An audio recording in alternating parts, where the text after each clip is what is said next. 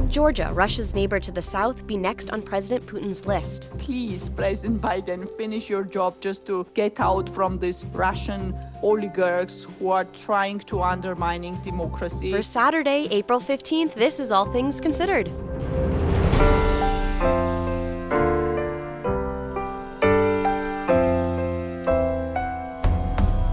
I'm Elissa Nadworny. Two feet of rain in one day.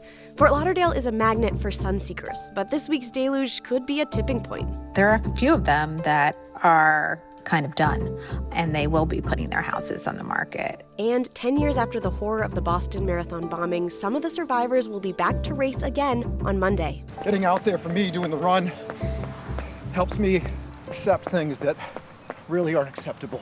All that after the news. Live from NPR News in Washington, I'm Janine Herbst. In Washington, D.C., Are we going to back down? Are we going to back down? competing rallies outside the Supreme Court today after the court issued a temporary stay of a Texas court ruling that banned the abortion drug mifepristone. Kate Scarborough, a freshman at Georgetown University, says this isn't just a social issue. Having a child is the biggest decision a woman will ever make in her entire life. So I'm fighting for my economic freedom along with my body. Meanwhile, the Biden administration says it will fight to keep the drug on the market. NPR's Windsor Johnston has more. The White House says it will continue to stand by the FDA's evidence based approval of mifepristone and continue to support the FDA's authority to review, approve, and regulate a wide range of prescription drugs. The White House added that the stakes of the fight couldn't be higher in the face of ongoing attacks on reproductive rights. The Biden administration and the manufacturer of mifepristone had asked the High Court to intervene. So for now, the pill remains available nationwide. NPR's Windsor Johnston. Sudan's military and a powerful paramilitary force, the RSF, are engaged in fierce fighting in the capital and elsewhere in the country. The RSF claims to have taken control of the presidential palace and the airport. NPR's Emmanuel Akinwotu has more. After months of mounting tensions, people in Sudan's capital Khartoum woke to gunshots and fierce fighting between the RSF and Sudan's military. The RSF now say they have seized control over the presidency, the residence of the army chief, and three airports, plunging the country into further turmoil. Both forces have accused each other of instigating the ongoing fighting, with Air Force jets flying over Khartoum and armored vehicles speeding through the streets. The sudden conflict follows a power struggle over which force will lead a fragile transition to democracy that now appears in further jeopardy. Emmanuel Akinwotu, NPR News, Lagos. A new study by Ukrainian researchers finds a 50% drop in childhood vaccinations in the war torn region of Kharkiv. NPR's Ritu Chatterjee has more. The researchers say the war has disrupted routine vaccinations and access to medical care. Between January and September of 2022, vaccination rates for measles, mumps, rubella fell by 50% in the Kharkiv region. Vaccination rates for diphtheria, whooping cough, and tetanus fell by 46%, and polio vaccinations fell by 40%. While the overall number of infectious diseases registered for the region fell during this time, cases of viral meningitis, hepatitis A, rubella, and whooping cough were far higher than the national average. But the researchers think that many infections went undetected last year because access to care was disrupted. Ritu Chatterjee, NPR News. And you're listening to NPR News from Washington. This is 90.9 WBUR. I'm Susan Levy in Boston. Thousands jammed onto Boylston Street this afternoon to mark the exact time 10 years ago that two bombs exploded near the Boston Marathon finish line. Church bells tolled, and then a tribute from the Boston City Singers and Boston Pops.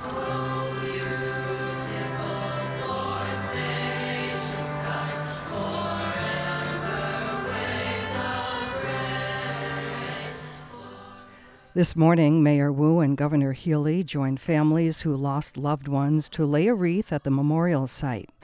Across the city, people have been taking part in One Boston Day by giving blood and helping clean up a beach in Dorchester. That's just a couple of the dozens of public service projects to show the city's resilience and unity. Those planning to run in Monday's marathon, like Amy Korf from Florida, say they're thinking of the victims. Anytime you come through Boston, as you think about the people who, who were hurt during that whole thing and how they've triumphed. A lot of those people have really triumphed. Brian Kinghorn from Scotland has strong feelings about running, but especially on this anniversary. You can feel yourself getting quite emotional when they talk about the whole thing, but then when especially when they add in the anniversary of the you know the incident here, it is yeah, it's quite an emotional experience for everyone all over the world. I think. The 127th running of the Boston Marathon takes place on Monday. Old North Church in the North End is marking its 300th anniversary. On this date, in 1723, the cornerstone was put in place. Nikki Stewart oversees the preservation of the church. You can feel yourself getting quite emotional. We're funded by when you, they talk about the whole thing, but then when especially when they add in the anniversary of the you know the incident here, it is yeah, it's quite an emotional experience for everyone all over the world. I think. The Old North Church is Boston's oldest standing church building. And now our forecast a chance of showers overnight and a low near 50, a slight chance of rain tomorrow, cloudy, mid 50s, and showers likely Monday for the marathon and a high near 60. It's 56 degrees in Boston at 506. We're funded by you, our listeners, and by the Walton Family Foundation, working to solve social and environmental problems to improve lives today and benefit future generations. More information at waltonfamilyfoundation.org. This is All Things Considered from NPR News. I'm Elissa Nadworny. This week saw the arrest and arraignment of the man allegedly behind one of the worst leaks of top secret U.S. military documents in recent years. Charged with two counts under the Espionage Act and facing 15 years if convicted. 21 year old Jack Teixeira had top secret clearance as an IT specialist with the Massachusetts Air National Guard. Court records detail how prosecutors say he handled the documents, alleging he eventually took them home to photograph them. Despite revelations in the documents that the U.S. spies on allies like South Korea and Ukraine, Secretary of State Antony Blinken said today that the leak has not affected America's cooperation with its allies. To unpack that and talk about the ramifications of this leak on a global scale, we turn to NPR's Joanna Kakissis in Kiev. Hi, Joanna. Hi, Elissa. So remind us, what revelations about Ukraine are in these leaked documents? There are details about what weapons the West has delivered to Ukraine and how the West is training Ukrainian soldiers. There are bleak assessments of the war by U.S. officials that Ukraine doesn't have enough troops or equipment or ammunition, and that it won't be able to take back land in a counteroffensive sometime this spring. Uh, there's been lots of speculation that the Ukrainian troops will try to reclaim land in the south, like the occupied city of Melitopol. What's been the latest reaction by officials and kind of the consequences of the leaks where you are in Ukraine? So, those in the military and those close to President Volodymyr Zelensky tell us that there are no major consequences mm. and that most of the revelations in the security breach were already well known.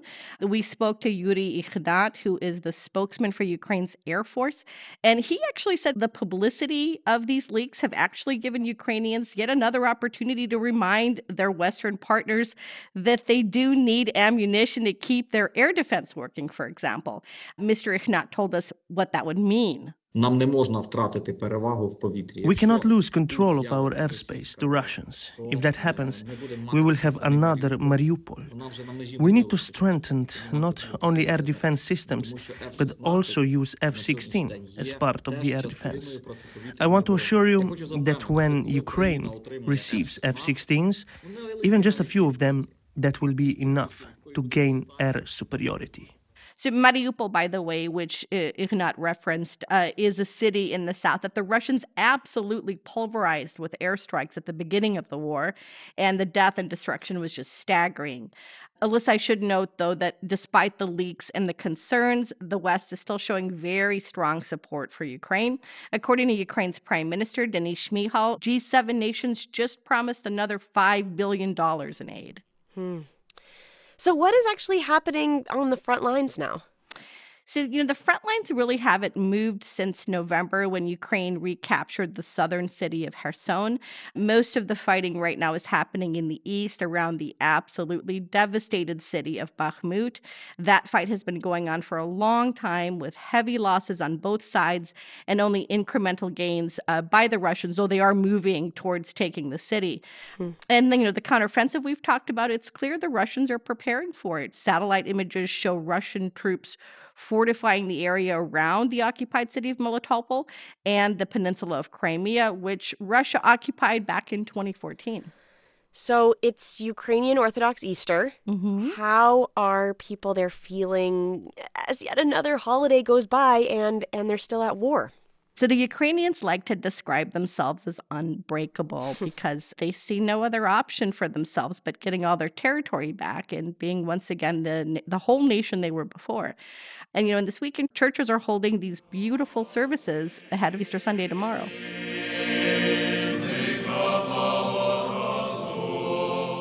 Orthodox Easter is really special for Ukrainian families. You know, they decorate eggs and bake Easter bread together. And so many families have lost loved ones in this war and they've been separated by this war. And we met one of these families in a lively square in central Kiev. Uh, Yana, her husband Oleg, and their young son Yaroslav recently fled the occupied city in the Zaporizhia region. Yana says, you know, it's their first Easter away from her mother. Uh, she's trapped in the city of Enerhodar, and, you know, the family will be scaling back celebrations this year. Next year, though, she says, she is very confident that the counteroffensive will be successful and that she will celebrate in her liberated hometown with her family reunited. That's NPR's Joanna Kakissis in Kiev. Thanks so much, Joanna. You're welcome, Elissa. As Russia's ground war in Ukraine continues, one analyst warns that there's another country that's vulnerable to Vladimir Putin's ambitions Georgia. The country has had a long relationship with Russia, including in 2008 when Russia invaded Georgia. There are fears it is now sliding towards authoritarianism, and that the country's leadership is cozying up to the Kremlin. I spoke about this with Nino Evgenidze. She's the executive director of the Economic Policy Research Center, which is a think tank that does research on the Georgian economy. And she recently wrote about Russia's growing influence in Georgia for Foreign Affairs. We began by talking about what she says is a big divide between the people of Georgia and its government. 85% of the Georgian population feels and thinks that the war in Ukraine is their war, you know, and the 4,000 Georgians are fighting there to help the Ukrainians, and already 42 Georgians died there. And we are number two country after the Ukrainians with the casualties, you know, because every Georgian believes that the war in Ukraine is their war, and we have to stand with our Ukrainian friends. And the Georgia was the first country where this big, like, you know, the uh, demonstration to support the Ukraine started. And the current Georgian government, they do not represent the will of the Georgian people because they do not represent the Georgian people anymore. Because, you know, if before the war in Ukraine, they were somehow navigating or being in this gray zone and lying to the European partners that, oh, we are the Europeans, and you know that uh, we have these European aspirations, and internally inside of the country doing everything to uh, backsliding from our democratic development. Let's talk about Georgian Dream, a populist party that's gained a lot of power in Georgia. You say that the party has has been pivotal in the country's slide towards authoritarianism. Could you tell us what the party stands for and, and how much power they have there? They have in the parliament constitutional majority in the into the parliament. All these members of the parliament, they are like connected with the corrupt connection with this oligarch Bidzina Ivanishvili and the whatever message box they are delivering in the morning, they all like you know the um, political party members from the Georgian Dream government. They are just like repeating, it's even not changing any words in a sentence. You know, it's it's uh, well organized, some kind of like you know the political group uh, who, together with this Russian oligarch, just to capture the state, you know, because all institutions, including the judiciary system, prosecutor's office, election commission, you know, all of them are under their control. The party Georgian Dream, who is the founder and why is he so important? The founder is this Russian oligarch Bidzina Ivanishvili. He founded this party in 2012, and then he was a prime minister of Georgia uh, in 2012 and 13. And then he left this party, and then he was a um, chairman of this party for three more years. And now he went to the shadow, but he's still in politics, you know. He's uh, like a, this kind very close to the Russian, like, you know, the Kremlin and even from the very high level Russian officials, like a Minister of Foreign Affairs of Russia, Lavrov, and some other people, high level officials, they're getting the credits. Look at Georgia, how great they are behaving. They're not giving up of the West uh, like a pressure and this kind of like, you know, the uh, you know the statements from the Russia and at uh, the same time the current Georgian Dream government uh, and the party they're doing everything to sabotage their own country not to get the european union membership like you know candidacy status and if we miss this opportunity right now then i don't know we're going to be forever will staying on the russian uh, like a sphere of influence and uh, it's going to be very tough and it will take many many years to get get out from this like orbit then again. So, if you were advising President Biden, what would you tell him he should do? I would love to tell him to sanction the Russian oligarch Bidzina Ivanishvili and his close circles who are in the government of Georgia. Not the sanctions against the country, because uh, as I mentioned, the people are different and people are dedicated, motivated, and ready to fight for their freedom. But this uh, Russian oligarch, Bidzina Ivanishvili, and his uh, close surrounding who are in the government of Georgia, please, President Biden, finish your job just to get out from this Russian oligarchs who are trying to undermining democracy and who are trying everything to get the the freedom uh, and the values and the democratic values from their own people you know? They have to stop them for sure. Because it's not only threat for the georgian society or the ukrainian society or the russian society it's threat uh, for all democratic and liberal world you know they're threatening and they're bullying everybody and they have to stop Nino Evgenidze is the executive director of the Economic Policy Research Center. You can check out her piece titled Russia is Winning in Georgia. America Needs to Get Tough on Tbilisi in Foreign Affairs magazine.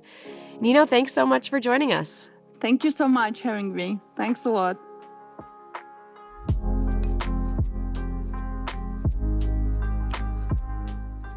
You're listening to All Things Considered from NPR News. We're funded by you, our listeners, and by Gore Place and the 36th Annual Sheep Shearing Festival. Sheep shearing and herding demos, fiber artists, and more, April 22nd in Waltham, goreplace.org. And Native Plant Trust, welcoming spring at Garden in the Woods in Framingham, opens tomorrow. The beauty of native plants in a dramatic landscape. Information at nativeplanttrust.org. Lend us your ears anywhere with the new WBUR app. Tap and listen when and how you want. Download or update in your App Store now. 53 degrees in Boston at 518. WBUR supporters include Boston Graduate School of Psychoanalysis Masters in Clinical Mental Health Counseling. Whether you prefer typical academic or individualized learning, you'll thrive. Experientially based classes are led by supportive faculty. No GRE required, state licensure eligible. Accepting applications for fall. bgsp.edu. I'm Janine Herbst with these headlines. Rallies outside the Supreme Court in Washington today after the court decided to allow the use of the abortion drug mifepristone at least until next week, while it considers a ruling by a federal judge in Texas that restricted the FDA's approval of that drug. The Biden administration asked the court to intervene. Japanese Prime Minister Fumio Kishida has been evacuated unharmed after someone threw an explosive device at a campaign event in a western port city just minutes before he was to begin his speech. This nine months after former Prime Minister Shinzo Abe was assassinated while delivering a campaign speech. And Rutgers University reached a framework to end the first strike in the school's 257 year history. It includes pay raises. I'm Janine Herbst, NPR News.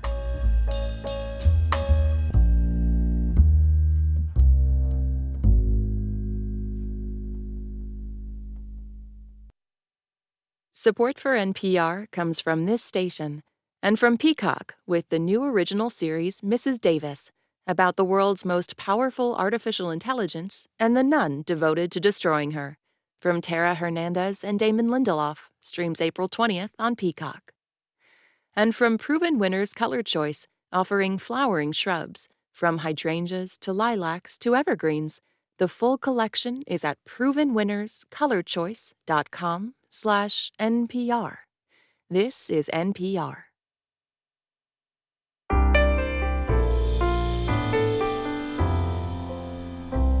This is All Things Considered from NPR News. I'm Elissa Nadworny. Late Friday, the Supreme Court put a brief hold on a lower court ruling that restricts access to mifepristone, the abortion drug that's been the flashpoint over abortion access in the U.S. The hold, which remains in effect until April 19th, means the status quo remains in effect until then, meaning mifepristone will remain as accessible as it's always been. But across the country, access to abortion is being restricted in other ways, like laws that ban when a pregnant person can seek one. Joining us to talk about this and to bring us the story of one person who has recently been personally affected by these shifting abortion laws is NPR's Selena Simmons Duffin. Hey, Selena. Hi, Elissa. Okay, so your story today takes us to the South, and Florida's new law could have a big impact there. Tell us more about that. So, right now, Florida has a 15 week ban, and that has been challenged in court and is now before the state's Supreme Court. So, this new law would only take effect 30 days after the decision in that case. So, there is no change for now. Okay. But it's still really big news because Florida is an enormous state. More than 20 million people live there. And even with the 15 week restriction that's been in place, it's where people in southern states have been able to go for access. Mm. So, to be clear, if a six week ban does take effect, that would mean very few people could get care practically because many people don't even realize they're pregnant that early. Right, and and there has been some conversations around when pregnancy even starts kind of like when the clock is ticking for these very early bans. You worked on a project about that. Yeah, we just put out a visual guide to early pregnancy, and it gets into the details of fertilization and implantation and exactly how that works and what's happening there, because it is a hot topic right now, both in court cases and in new laws that are getting passed around the country. You focused your reporting on the way that these abortion restrictions have changed people's lives in a series called Days and Weeks. Yes. What have you covered so far? Right. So, so far we had stories from people in Wisconsin, North Carolina, and Texas, and many of them have had pregnancy complications. Some people are just trying to figure out when or if to have children. Um, many people wrote us through a form we have at npr.org. We've actually just created a new call out asking for people's personal experiences with mifepristone. And the mm. story I'm bringing today came through that call out, uh, the original call out. It was actually a dad who wrote in about his daughter. Mm, okay, because we've had a lot of stories about adults, right? Yes. So this story is about a teenager. Mm-hmm. Um, teenagers are affected by abortion bans too because teenagers can get pregnant too. And I should say that this story will mention sexual violence, so warning about that. It is about how the abortion ban in Georgia, also a six week ban, changed the life of one teenage girl. Hey, babe. Hi. How was practice? Juliet is 15 and in ninth grade. She's got a lot going on. She's learning to drive, serious about marching band, she's taking two AP classes, and she plays tennis. Last October, her dad picked her up in his truck after practice. How do you feel like you're measuring up? One thing Juliet is not doing is dating or having sex. I think right now I'm definitely not interested in being sexually active. I mean, I know my friends, some of my friends are sexually active, and I'm, I just don't think it's interesting. NPR is only using Juliet's first name to protect her privacy as a minor talking about her sexual health. Last June, when Roe v. Wade was overturned, a six week abortion ban took effect in Georgia. There's an exception for rape, but only with a police report. After the ban took effect, Juliet's mom brought up birth control. I wanted to make sure that Juliet was aware of options and opportunities for birth control through like the health department and local clinics for her friends. But she noticed something. Her daughter seemed anxious and stressed. Soon, Juliet told her mom she wanted to start on birth control too. I don't think that it was ever expected that I would want birth control, but I just didn't want to have to be so worried about, um, like, if I ever did get raped, which I hope it doesn't happen, but if it ever does happen and I wasn't on birth control, there would be a chance that I would have to keep a baby. She thought her mom would say no. She'd brought it up before and was told to wait until she was sexually active because of the side effects, especially the hormonal changes that can affect mood. Here's her mom. She experienced COVID all of middle school. That hit at the end of sixth grade. She hit some really, really rough depressive patches and and I just I was scared to death of what that could do to her emotionally. She thinks part of the context for Juliet's reaction to the new abortion restrictions was her own experience. When I was 15, I had an abortion, and that's something that Juliet's known about for a long time. And that's always kind of been a part of our family conversations about sex and sexuality. And, and so I think that that's a part of the, her response to Roe v. Wade as well, is just that it's not an abstract concept for her. The idea of sexual violence isn't an abstract concept either for many young women. A recent survey from the Centers for Disease Control and Prevention found 18% of young girls reported they had been the victim of sexual violence in the past year. Still, Juliet's mom wanted to understand why her daughter, who is not yet sexually active, wanted to start on birth control to guard against pregnancy from a possible rape. So they sat down and talked about it. Are you afraid of being raped? Like, to what degree is that a real fear in your mind?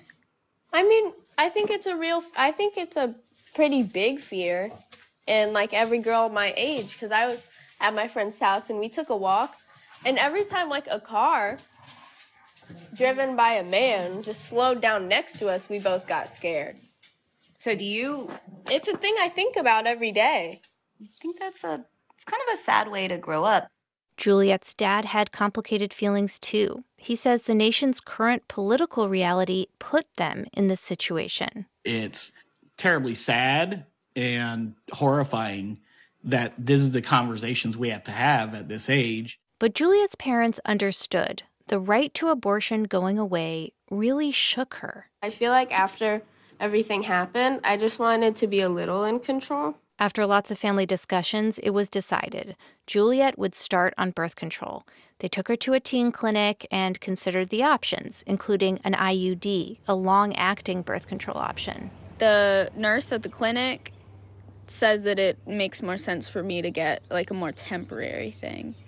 But I don't think I'd be good with pills because I'm not good with pills right now. The implant option scared her, so she ended up choosing Depo-Provera, a shot administered at the clinic that lasts for three months. As soon as she got her first shot in July, she says, she felt a bit better. I feel more protected. I feel like it's just a, a thing where I don't have to worry about it as much. Like, I don't have to think about it as much. Juliet's mom is less enthusiastic. My big fear with Depo specifically was that it would alter her mood and there would be nothing we could do about it. And that has happened. It absolutely has, incontrovertibly. Juliet says it's true that in the week after she gets the shot, she gets really emotional. It affects her sleep and appetite. Her period has also stopped.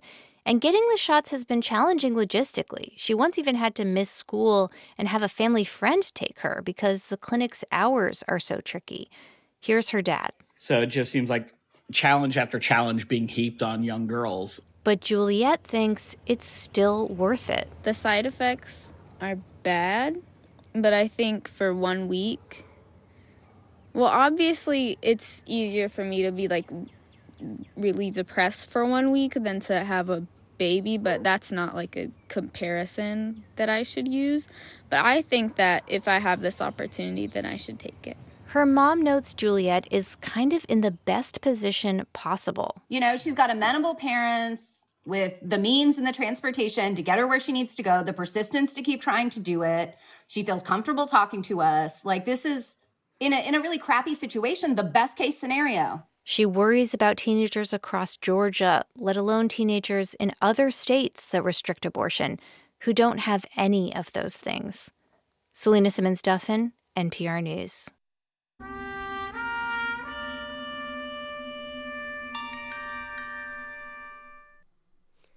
Dozens of people who will step up to the starting line at Monday's Boston Marathon are survivors of the bombing that took place 10 years ago today. Many who experienced trauma that day find healing not just in running, but in running Boston again. GBH's Mark Herz reports. With days left to go before the marathon, 33 year old bombing survivor Robert Wheeler is at the start of a 13 mile training run along the Charles River. He says running keeps his stress down.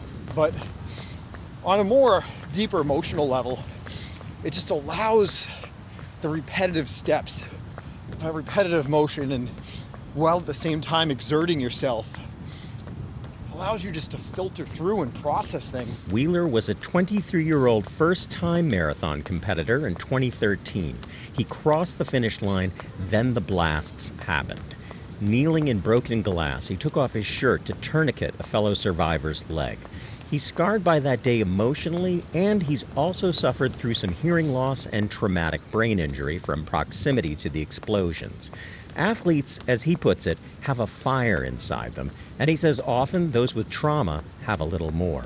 You can use that fire to burn down the house, or you can use that fire to feed your soul and, uh, and build yourself up. And getting out there for me, doing the run, helps me accept things that really aren't acceptable. When you're running, your emotions, your physical body are all aligned. Shamila Khan is a psychologist who specializes in trauma at Boston Medical Center. She treated many of the Boston Marathon bombing survivors for years. It's a good way of expressing and letting out your emotions without using words. Um, so it's common for people to engage in physical activities to work through challenges that may be emotional in nature, psychological in nature. Khan says in general, running can increase levels of certain brain chemicals that boost a person's ability to handle stress and improve their mood. She says one of the hallmarks of trauma is avoiding emotions, even becoming emotionally numb.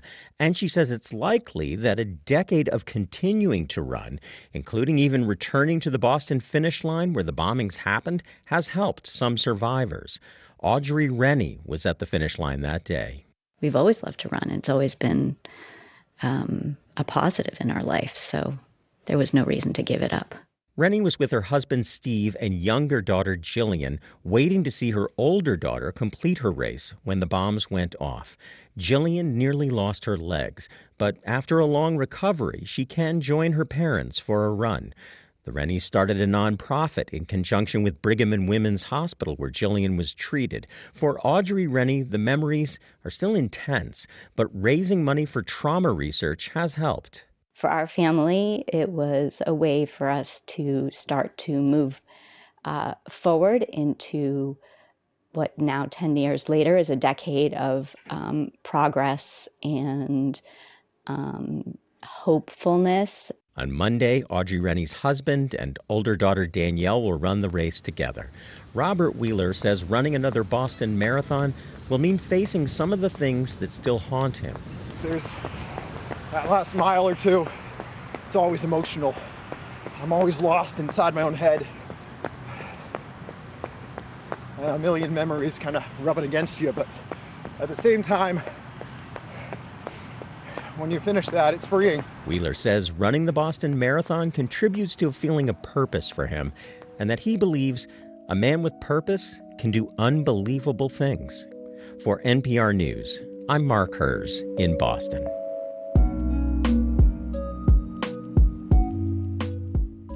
From connecting with Taylor Swift's heartbreak to hanging on to Beyonce's every word, Psychologists say some one sided bonds serve a purpose. These relationships are real, they fill the need that we have for interpersonal connection. Tomorrow on Weekend Edition, a closer look at parasocial relationships. You can listen to that story tomorrow on the radio or by asking your smart speaker to play NPR or your member station by name.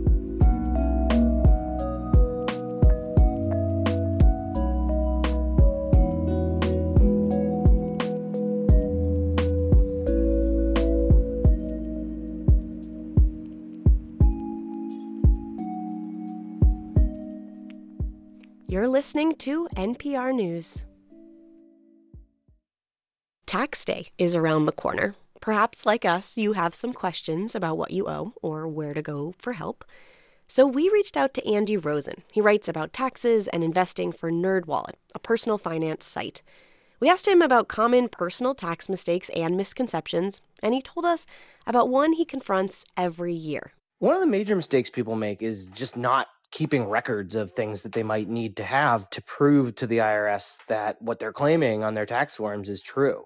This is key because documents make a difference. So, for instance, maybe you have some business income and you didn't save the receipts, or maybe you made some charitable contributions and didn't keep track of those. These are mistakes that are kind of hard to rectify unless you can go back to the sources of those transactions and get new records. So, get access to important documents because they will help you figure out what you owe. And speaking of what someone owes, that leads us to what Rosen says is a common tax misconception.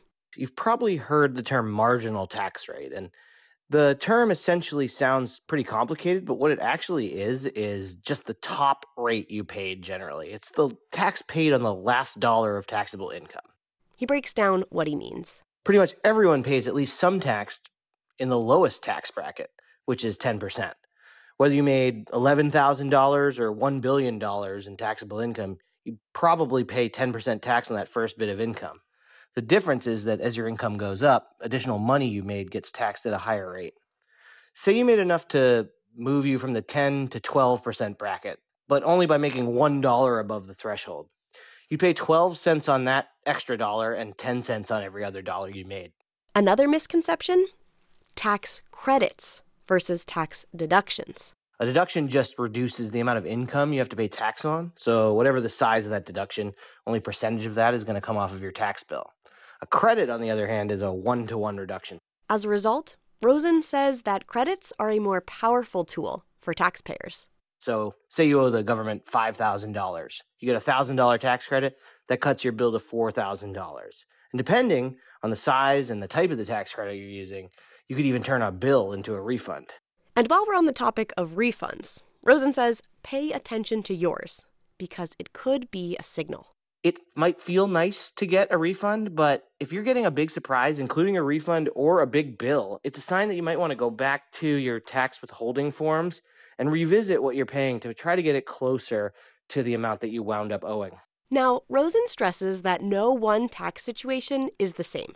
So, getting professional guidance, even this close to tax day, can help. If you have simple taxes, maybe just a W 2, and you're taking the standard deduction, that could be different than if your taxes are more complicated. Say your life circumstances have changed, you earned income or lived in multiple states, you're working for yourself and have business income. Then it might be worth thinking about getting someone to help out. But that said, there's a price of peace of mind. And even if you do have simple taxes, you might find that talking to an expert helps you reduce your anxiety over the potential for a mistake or an audit. And if that's not possible, there are free resources. In general, there's lots of places on the internet, including the IRS website, that aim to explain things as clearly as possible. Look, taxes can be complicated, but in the end, just think about it in a very broad way. Essentially, you're trying to tell the government what you owe and then figure out how much of it is subject to tax and find different programs that can reduce how much of your income is subject to tax. All of this is going around that simple question. That's Andy Rosen. He writes about investing and taxes for NerdWallet, the personal finance website.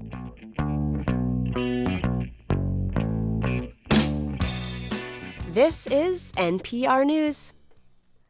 And thanks for listening to 90.9 WBUR. I'm Susan Levy. Join Science Friday on Tuesday, April 18th at City Space for a free science fair with educators, engineers, and scientists all researching our natural world To find solutions to climate change, go to wbur.org/events. Coming up at 6, it's been a minute. 53 degrees in Boston at 539.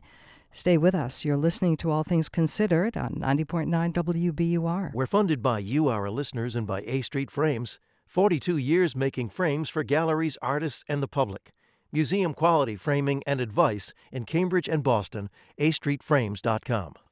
Cambridge School of Culinary Arts in Porter Square with cooking and baking workshops, technique and regional cuisine series, and cooking couples classes. CambridgeCulinary.com. And Celebrity Series presenting the Jazz at Lincoln Center Orchestra with Wynton Marsalis, a big band experience at Symphony Hall April 21st. CelebritySeries.org. Widespread fighting erupted today in Sudan between army units and a paramilitary group. A doctors group in the country says several people were killed. Secretary of State Antony Blinken says the U.S. is concerned, but the parties should continue to work toward a transition of power. France's Constitutional Council yesterday approved an unpopular plan to raise the retirement age from 62 to 64. The country's main labor unions are calling for a mass protest on May 1st, International Workers' Day. And thousands are in Indianapolis this weekend for the annual convention of the National Rifle Association. Former President Trump, a current candidate, told the gathering he'd be their loyal friend and fearless champion. I'm Janine Herbst, NPR News.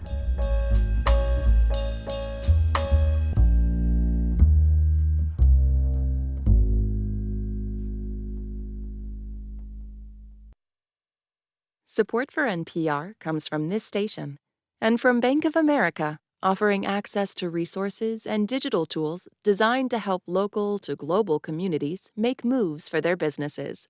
Learn more at bankofamerica.com/slash banking for business. And from the University at Buffalo, working with the National Science Foundation to address a shortage of speech language pathologists through artificial intelligence. More at buffalo.edu slash NPR.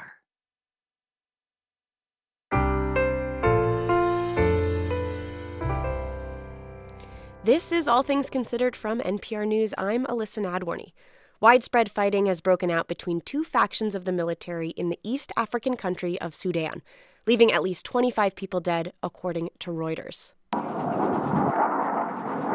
The sound of gunfire, explosions, and the roar of military jets have been reverberating across Sudan's capital, Khartoum, since early this morning. Gunshots were even heard on air during a broadcast on state television. The news presenter was telling his audience the situation was calm there, but at that very moment, gunfire could be heard in the background. Violence has reportedly broken out in other parts of the country as well. Tensions in Sudan have been escalating in recent weeks as a scheduled deadline for the transfer of military rule to civilian government expired a few days ago. People have been told to stay inside as rivalries between ruling military factions spilled over into full scale violence. The U.S. ambassador tweeted he and his staff were sheltering in place as the capital city went into effective lockdown. Journalist Zainab Muhammad Saleh joins us from Khartoum now. Good evening. Good evening. Thank you for having me. So it's late in the evening in Khartoum right now. Can you describe to us just what the day's events were like, how it unfolded, and, and what the latest situation is?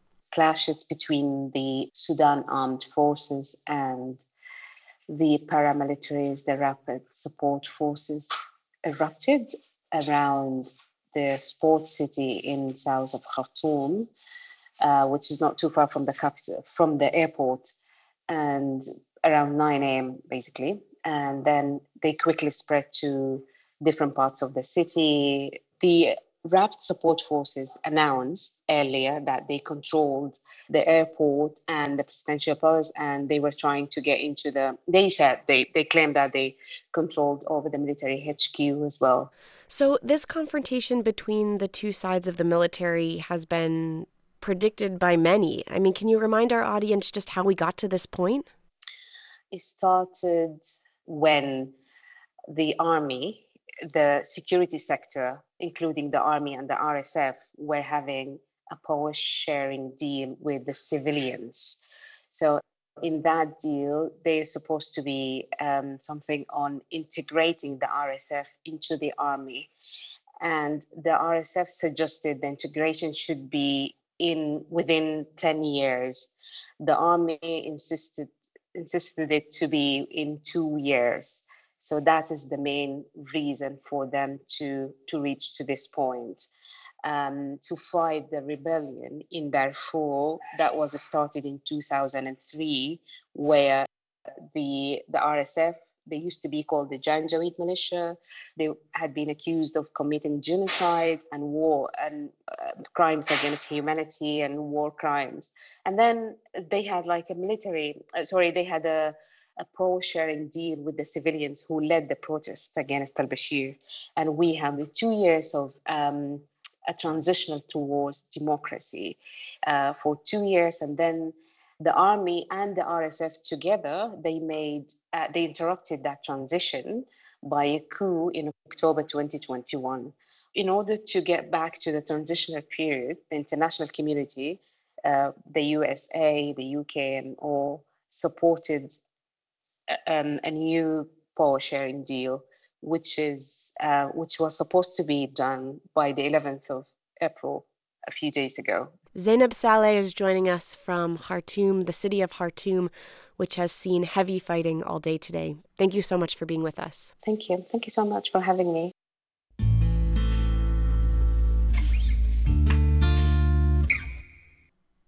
On tomorrow's program, how does the war in Ukraine impact some of the country's most vulnerable? For the past eight months, I've been following one class of kindergartners torn apart by war. Some, some stayed in Ukraine and others fled with their families. Tomorrow is the story of two friends from that class in Kharkiv, one who went to Spain, the other to the US. We'll hear their story and how I was able to tell it. That's tomorrow on All Things Considered.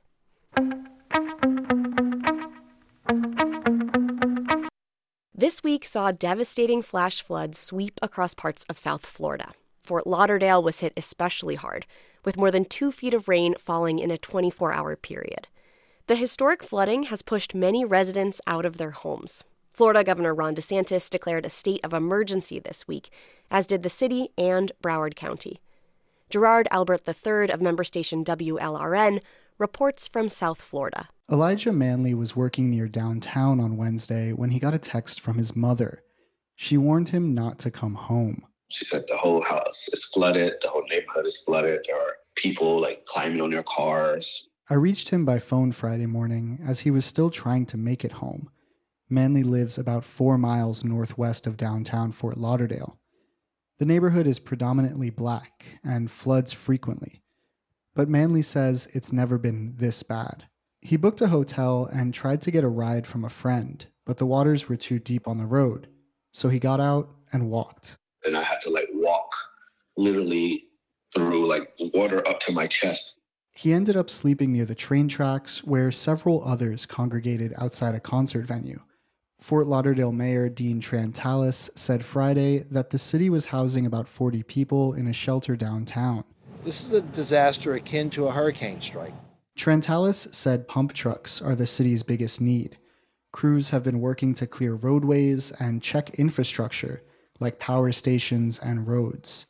The city and county are working together to help residents who were flooded out of their homes. Water may not be over your head, but it's up to your knees, and there's still damage. Manley was already planning to move to a high rise apartment in downtown before the flooding. Now, he says he's thankful he'll be on the 30th floor. Like, I don't even feel safe living on the ground level anywhere because if something like this was to happen again, it would destroy all your stuff. Manley's family spent the night in the flooded house. They unplugged appliances and mostly stayed on their beds that were high enough to avoid the water rushing in. They've since rented a hotel room and hope the city can pump out enough water for them to return home and assess the damages soon. For NPR News, I'm Gerard Albert III in Fort Lauderdale. As we just heard, severe flooding in Fort Lauderdale has caused massive damage to many people's homes. With extreme storms and flooding becoming more common, we wanted to know if this is affecting the housing market in South Florida. So we called real estate broker Wendy Newman Shepke. She sells properties in Fort Lauderdale and across South Florida. And she said storms are a way of life. We uh, live in a beautiful place. You know, we live where people vacation, but with that comes big nature, big storms. But this particular storm that hit Fort Lauderdale with over two feet of rain in one day is causing some homeowners to reconsider their zip code. As I was checking in on my clients that live in the affected areas, there are a few of them that are kind of done. Um, and they will be putting their houses on the market after they do the repairs. And selling a previously flooded house is a lot of work. First of all, uh, disclosures have to be made. We have to disclose material defects that affect the home, um, whether that's roof leaks, whether that's flooding. And in terms of marketing the house, um, you know, it really is. It, it's a little tough sometimes. A lot of these houses will be tear downs and rebuilt. And when they're rebuilt, they'll be built back, you know, stronger with the new codes. Um, but some of these houses, believe it or not, that flooded are built with, you know, acceptable building codes, with newer roofs, with impact windows. It just depends on where they lie in elevation. But despite the severe weather risks and potentially expensive home repairs, Wendy doesn't see it affecting the housing market too much. South Florida market is very different than the rest of the country. We are generally always busy. So there's always somebody that's going to want the house. We go through the disasters and then we build back. And every time, you know, it happens, the the houses are stronger, the houses are built better, the houses are built higher. So, if you're considering buying in South Florida, here's some advice. Oh, never. Never, never, never. You never waive your inspection. You may shorten it, but you always want that opportunity to inspect the house and make sure that um, everything is what it's supposed to be. That was real estate broker Wendy Newman Shepke of Royal Palm Realty of South Florida.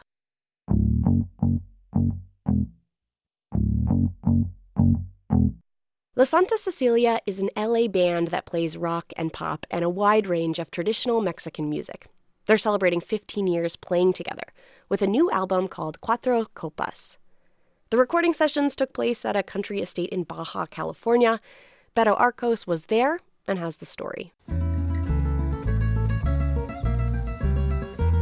As the sun goes down in Baja's Valle de Guadalupe, Mexico's wine country, members of La Santa Cecilia, their close friends, and a few special guests gather around a bonfire. The band is playing and singing Mexican rancheras, some ballads, and boleros, love songs, such as this one called Poquita Fe. Sé que siempre dudas de mi amor, no te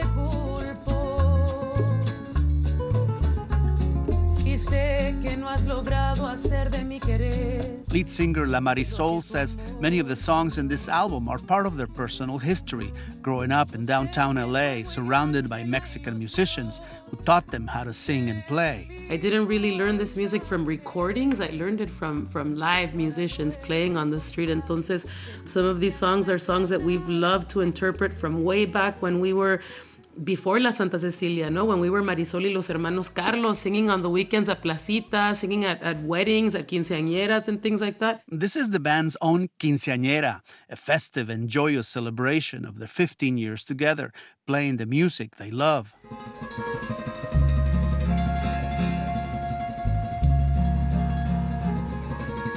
It's a live recording.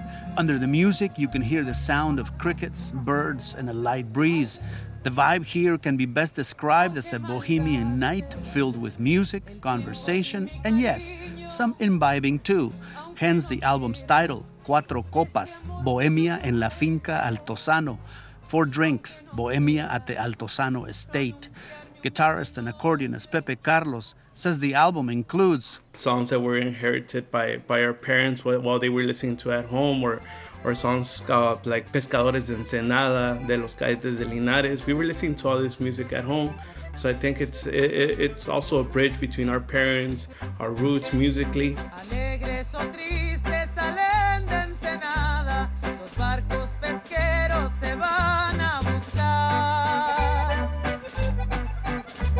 as a band, La Santa Cecilia has been an ideal vehicle for the musicians to experiment with all kinds of American and Latin music.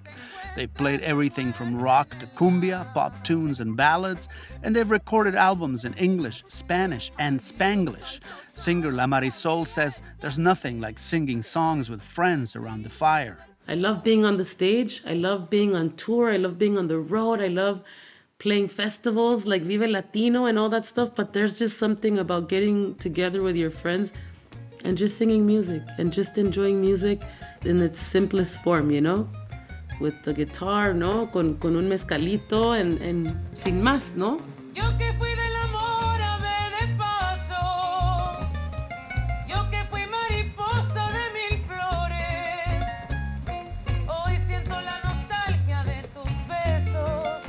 This album opens a window into the band's personal lives. It's a glimpse of how the group thrives and creates community, says percussionist Miguel Ramirez. And it's so cool to be able to just be like, this is who we are, this is how we live, this is what we do for fun, this is what we do for enjoyment. And we hope that, you know, you get to be a part of it through this record, you know?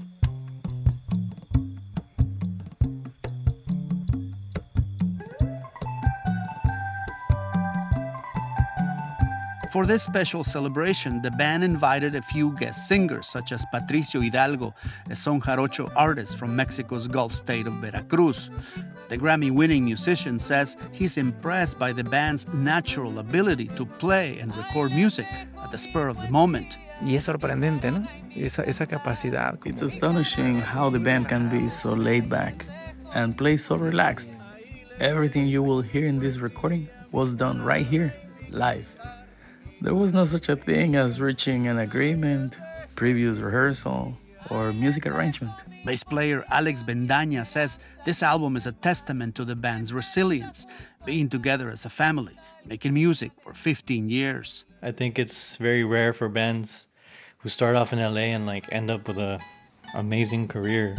Every year was a different experience of evolution, you know, in the band or, or, or our individual persons, you know. We were always growing together.